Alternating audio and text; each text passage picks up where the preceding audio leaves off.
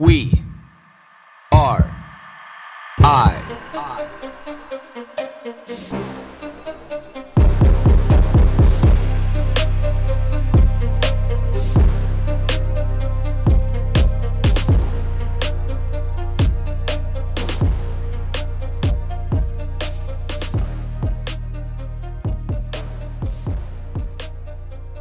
Good morning, everybody. 5:17 a.m. on this Monday morning.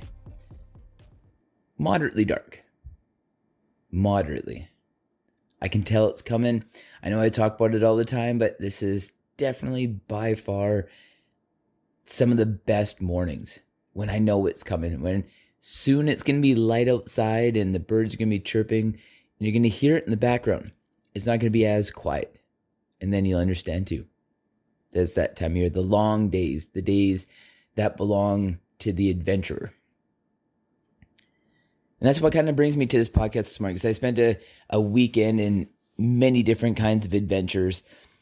Like, obviously, I'm on this rowing challenge, which is like an adventure to me. It's an adventure in my mind and my body to be able to see like how consistent I can be, to be able to see and understand what I'm willing to participate in when nobody's watching, when nobody's paying attention, if I will consistently show up and put in my work.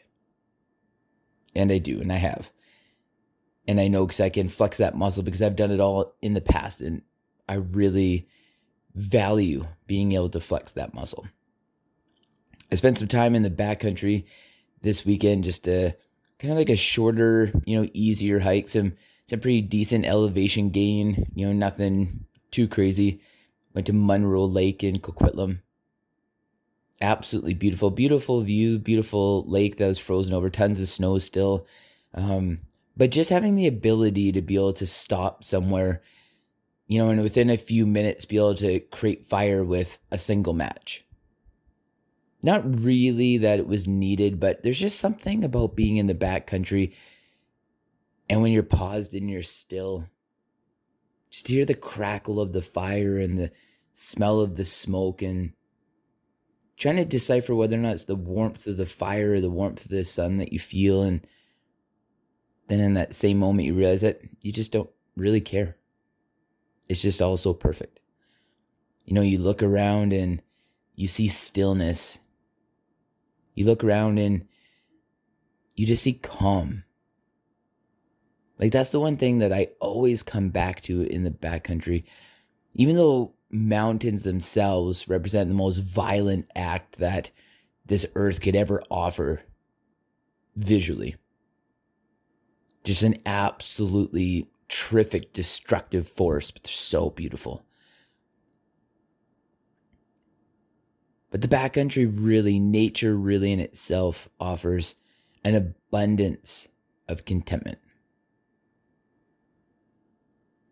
And I realize now that contentment has an interesting feel to it. And I really think that contentment feels elusive or did feel elusive or contentment felt strange. And contentment now feels like I don't recognize when I'm there. And I'm sure they can even hear it in the sound of my voice and not even being able to describe it fully or having the perfect words for it because contentment is so foreign. And the more times I feel true contentment, I get lost for a little while because it just doesn't feel right because I don't understand at that moment that it is contentment what I'm feeling. I just feel that kind of like off, but in a good way. Like, why do I feel so good, but I don't really feel like myself? Like, I don't have very much to say. My mind is kind of blank. My heart is kind of blank.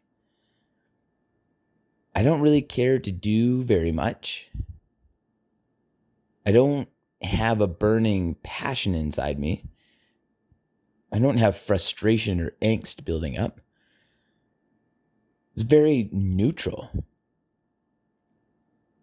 very uninspiring, but incredibly inspiring at the same time. This is contentment. when you're sitting there and you don't really have anything to say. And I realize, and I've said this many times on this podcast, that I would love to be able to record a podcast in the backcountry. And I never have. Because I never feel like I have anything to say. I've pressed record many times, but I just stare at my phone. I stare at the microphone and I have nothing to say. You know, in the evenings when I'm sitting there and I'm looking at the fire and staring at it, most times I just don't have anything to say. And I realize that that's that's just being content. My mind is full, my heart is full, my energy is balanced. I am here and I'm present. And it's a place where when you close your eyes, you can just smile. Just like how I'm smiling right now with my eyes closed while I'm talking about it. And it's something that can't be taught. I think it's a concept that we can talk about. And the one thing that I've realized is a lot of people can feel content. But do you understand contentment? Do you understand how it really feels? Or do you understand the word? Can you define it or can you feel it?